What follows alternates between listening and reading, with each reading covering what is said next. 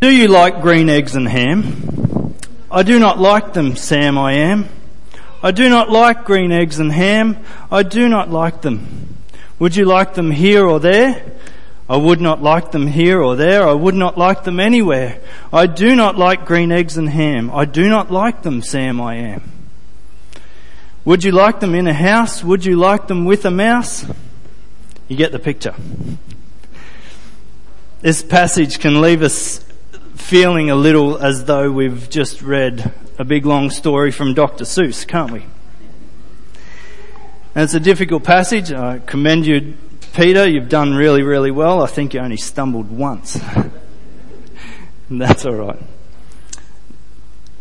There's the bits where I do not do what I want to do and I do the things I don't want to do and you know, you know what I mean.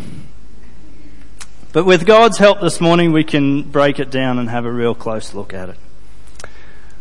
Let's pray, shall we?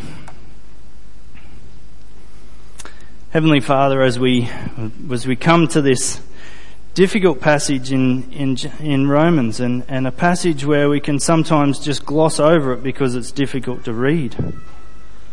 Lord, I just ask this morning that you would, would help me as I explain this. Um, but also, Lord, that you would speak to each one of our hearts. That you would give us the things that we need in order to understand this passage.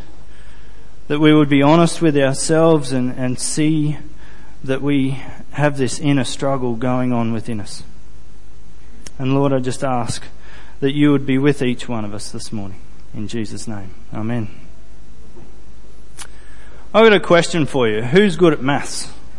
Is Jemima. Yes, you, you stuck your hand up first. What's 7 plus 6 plus 5? Sing it out for me. Anybody? 18. How do you know this? How do you know that 7 plus 6 plus 5 equals 18?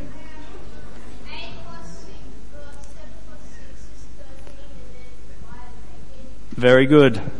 The fact of 7 plus 6 is 13 plus another 5 is 18. These are factual things, don't we? And so we base our answer on facts. As we go through this passage this morning, and this will become more clear why I'm asking you this question, but as we go through this passage this morning, I think that there are some of us here who base our Christian lives on feelings more than facts. Would you agree with me?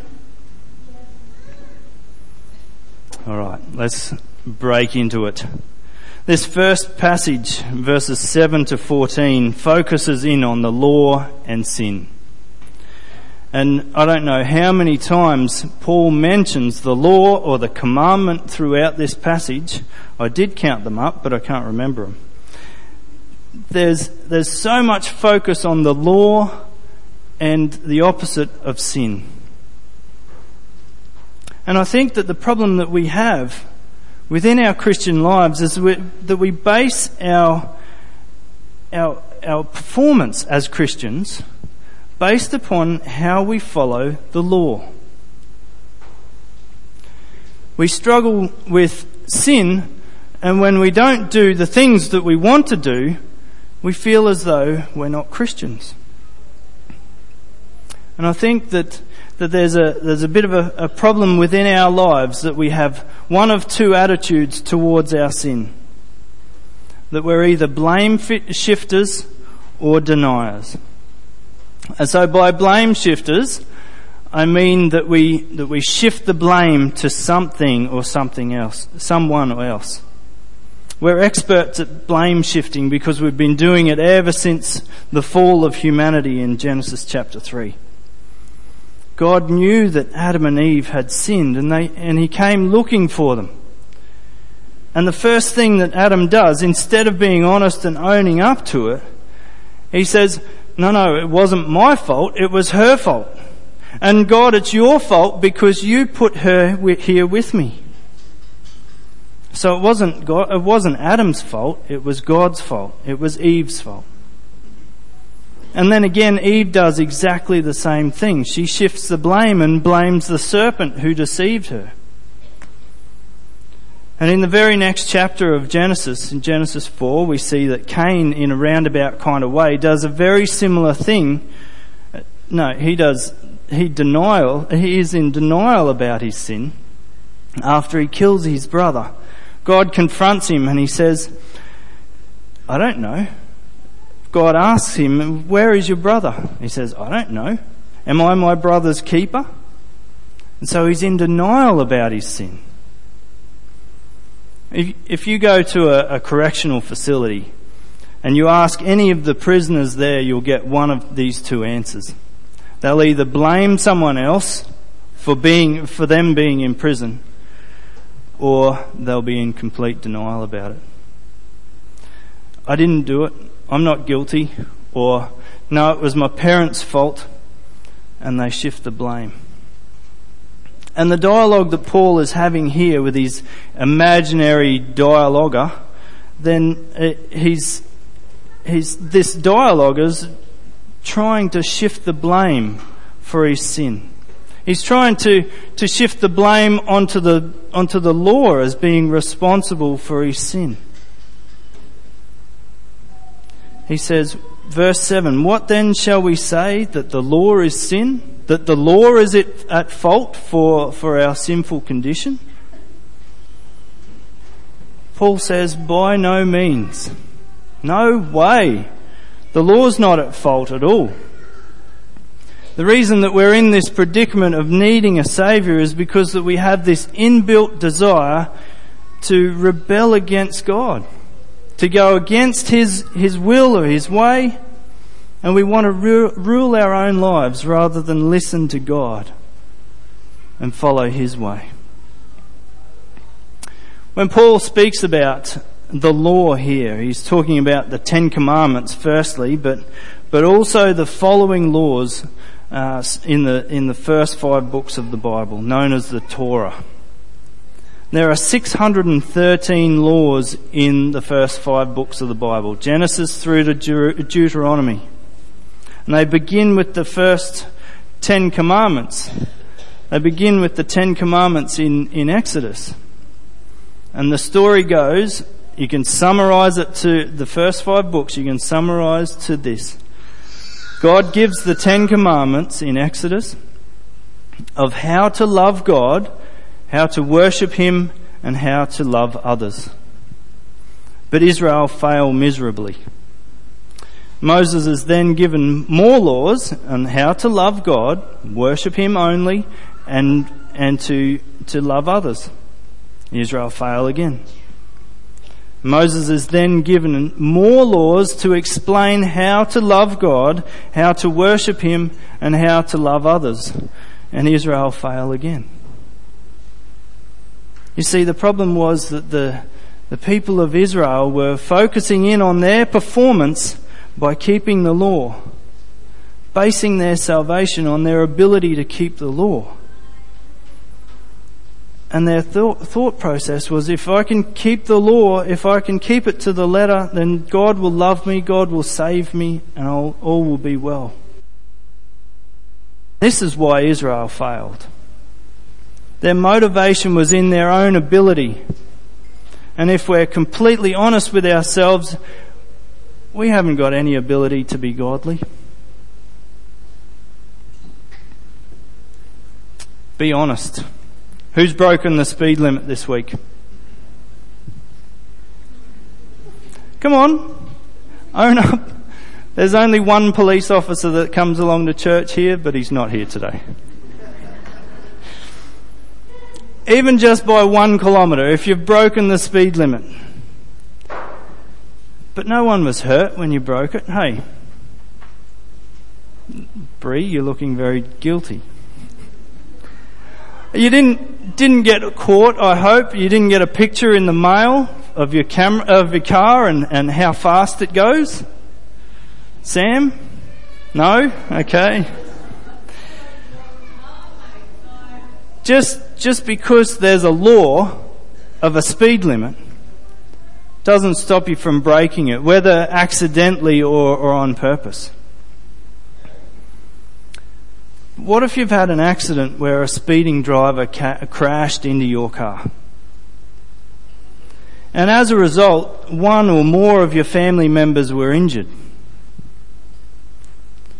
It changes the way that you look at a law of a speed limit, doesn't it? The purpose of the law, the Ten Commandments, was never to, to burden Israel with, with rules and regulations of, of, God trying to stop them from having fun, of stopping, stopping them from having a fulfilled life. In fact, it was the opposite. The purpose of the law was so that they would have a perfect and fulfilled life by following God, loving Him, worshipping Him, and loving others, and showing that to the nations around them. And Israel had lost the, this initial spirit of the law. It wasn't about blaming, uh, it wasn't about following the letter out of obligation, but out of love for God who had saved them. And in Exodus, when, when God gives the Ten Commandments initially, He says these words. Exodus 20 verse 1, He says, And God spoke all these words saying, I am the Lord your God who saved you, who brought you out of the land of Egypt, out of the house of slavery. You shall have no other gods before me.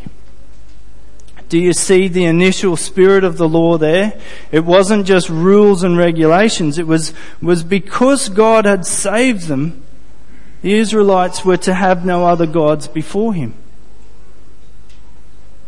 It was because he wanted his people to be holy, to be different from the nations around them. But the purpose of the law is also to reveal our sin and our position before God. It reveals God's character, that God is holy and good and righteous and just. And it also reveals our character that we are in need of a Saviour. It highlights our need for God. And also the purpose of the law was to point forward to Jesus as being the one who would save us, save us from our sins and, and fulfill the law in its entirety. So as you can see there, the law is not at fault for our sinful condition. It merely highlights it. And Paul says this in verse 12. So the law is holy and the commandment is holy and righteous and good.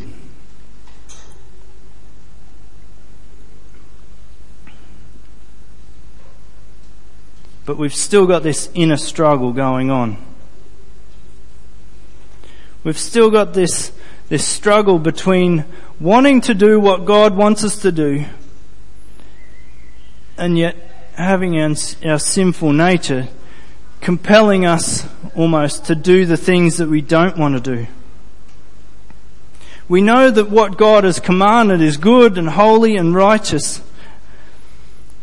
But we still go back to those things that, that ruin our lives that cause us pain, that leave us unfulfilled. Can you relate to this? This toing and froing of our nature against God's will. The struggle of, of wanting to do right, but being dragged away by my own evil desires, time and time again. There's this flesh, this battle going on of, of, of the flesh against the law of God. But when it all boils down to it, we just don't want to do what God says all the time. We're like little children who, who don't want to do what God says just because He said it. And just like the law of a speed limit is powerless to stop us from speeding, the law is powerless to stop us from sinning. Because the real problem is, is not with the law, and it's not with God, it's with us. Real problem is in our hearts. We've got this sinful nature that, that compels us to do the things that we don't want to do. When I was 19, I remember having this inner struggle. And don't get me wrong, I still have it day by day. But I have this, had this inner struggle of, of wanting to do what was right, wanting to do the things that God was instructing me to do, but yet going back to my sin time and time again. And so I went and visited my uncle, and and I wasn't just struggling with with wanting to do the right and wrong things, r- wanting to do the right things, not doing the wrong things. I was also struggling with the fact that I wasn't sure whether I was saved, and I wasn't sure whether the Christian faith was true or not. His response has stuck with me. He said that the fact that that you are struggling with this is, is a testament to go, a show that God is working in your life. God had revealed himself through me, uh, to me through knowing what is right and wrong. And yet he was still calling me to something greater than that. He was calling me to, to living my life, not just trying to do the right thing, but, but following him with my heart and soul and mind. So if you're struggling with this inner struggle this morning, it's a, it's a testament to show that God has spoken into your life. He has spoken into your life. He confirms that God is at work in your life. That He has shown us what is right and what is wrong. But He has shown us much more than that.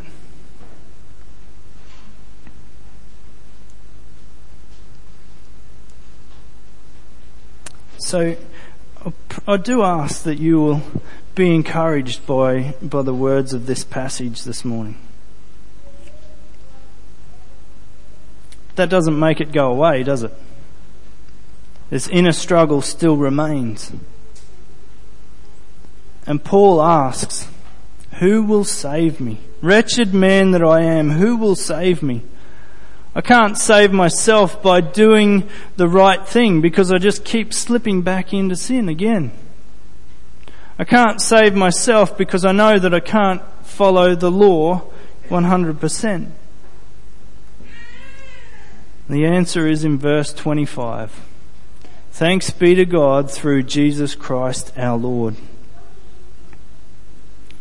Jesus is the one who has come to save us who fulfilled the law when we could not fulfill it, who, who lived a perfect sinless life and never give in to temptation, who died the perfect death in order that, that our sins would be washed away and rose again to life to break the power of sin and death over the lives of those who place their faith in Him. Do you see the facts there? They're not just feelings.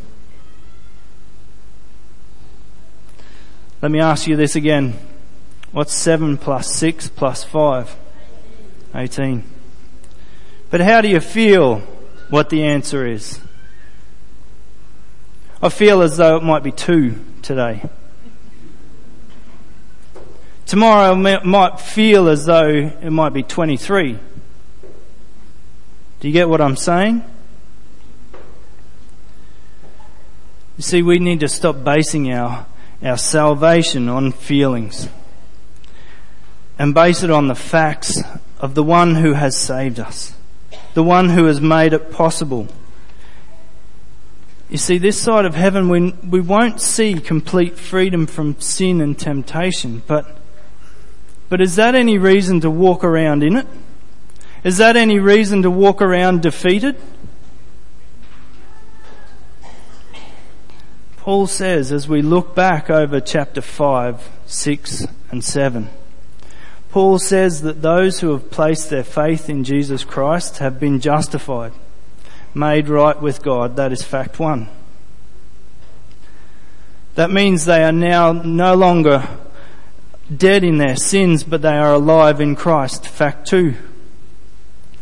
They are no longer slaves to sin, but are slaves to righteousness. Fact three. And that they have been released from the obligation of the law of following it out of obligation and have been released as we see next week as we get into chapter 8 have been given the Holy Spirit to replace their hearts of stone. Fact 4. God's law is now written upon our hearts in order to, for us to be able to love Him, worship Him, and love others. Because in the light of, of what we have seen, we have seen His salvation in Jesus Christ. Does that change your motivation for following the law? Because of what Jesus has done, He has given us salvation. He has saved us. We can now follow the law. We can now love God and love others and worship Him only. A couple of weeks ago, Duncan, Pastor Duncan used the illustration about the marionette puppets. You know, the puppets with the strings, and they're controlled by a thing at the top. It's usually a little wooden cross. He used that illustration and he said, by Jesus doing what he had done on the cross, has done, Jesus has cut those strings as if to say the power of sin no longer has a hold over you. We think that sin controls us, don't we? We think that our sinful nature controls us. And the reason why we don't die to sin is because we love it so much. We like to sin because it's in our nature. We don't love God because we like our sin so much. And instead of walking in the Spirit, walking in the Holy Spirit and the power that He has given us, we, we can reconnect those strings and, and allow sin to control us once again.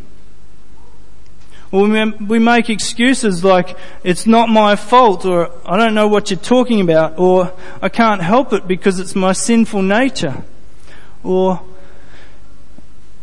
if I keep on sinning, won't God just forgive me all the more? If you have placed your faith in Jesus Christ for the forgiveness of sins, you've been made justified with God, made right with God. You have been made alive with Christ and dead to sin. And so Paul is saying as we get into chapter 8, and I won't steal the thunder from next week, but as we get into chapter 8 next week, he says, walk in the power of the Spirit. Because those who are, who walk, and I'll read it, verse 1, there is now no condemnation for those who are Christ, in Christ Jesus. For the law of the Spirit of life has set you free in Christ Jesus from the law of sin and death. And in one of other one of his other letters, Paul writes in Galatians five twenty two that the fruit of the Spirit is love, joy, peace, patience, kindness, goodness, faithfulness, gentleness, self control. Against such things there is no law. You can say all you like that, that you don't have salvation or you don't feel as though you have enough self-control to, to not give in to temptation. Whether that be eating the entire packet of biscuits or buying that pair of shoes at the shop or, or giving in the t- into the temptation of swearing or cheating or lying or lusting. The fact is that we have been given the Holy Spirit if we have placed our faith in Jesus Christ we have been given the Holy Spirit, and the fruit of the Spirit is love, joy, peace, patience, kindness, goodness, faithfulness, gentleness, and self-control. But we're not inactive bystanders in this process of being made more and more holy. You see those things that love, that joy, peace, patience, kindness, what are they? They're things that you've got to exercise. If you want more of them, God's not just going to give them to you. I remember hearing a, a prayer, God give me patience and give it to me now. God give me kindness. What have you got to do to exercise kindness? What have you got to do to exercise joy? What have you got to do to exercise self-control? We have to rely on God, but we are not inactive bystanders. We don't just sit back and say, okay, God, you do it all. You've done it all in Jesus, and now for the rest of my life you can do it all. No, we need to exercise these things. Self-control, love, peace, patience, joy, faithfulness, gentleness. This week as you go from here, I ask that you would stand on these promises, these facts of what have, what we have seen throughout 5, 6 and 7. Chapters 5, 6 and 7. And what we will continue to see as we break into chapter 8 next week. But don't just let it be head knowledge. Let it impact your heart. Go from this place and, and walk in the Spirit exercise your, your gentleness, your patience, your self-control. Because if you have placed your faith in Jesus Christ, you have those things in the Holy Spirit.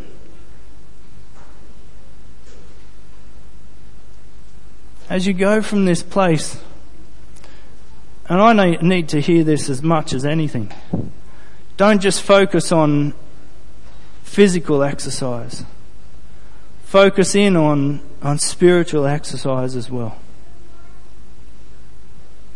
Let's pray, shall we? Lord God, we thank you for this, this letter to Romans and uh, even though there's tricky passages in it, where sometimes we can gloss over them because they're too difficult to understand or even read. Lord, we thank you for, for your word and what it means to us, how it instructs us and challenges us and, and equips us. And Lord, we ask for your power to be over us this week. That in the Holy Spirit who dwells within those who have placed their faith in Jesus Christ, we ask that you would help us to exercise love, joy, peace, patience, kindness, gentleness, faithfulness, and self-control. Faithfulness to you and to others, gentleness towards our kids, self-control when it comes to temptation over us, love towards others, joy because of what you have done for us, and knowing that we have peace with you.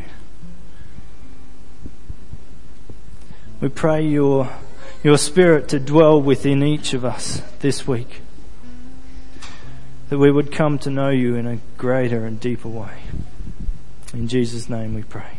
Amen.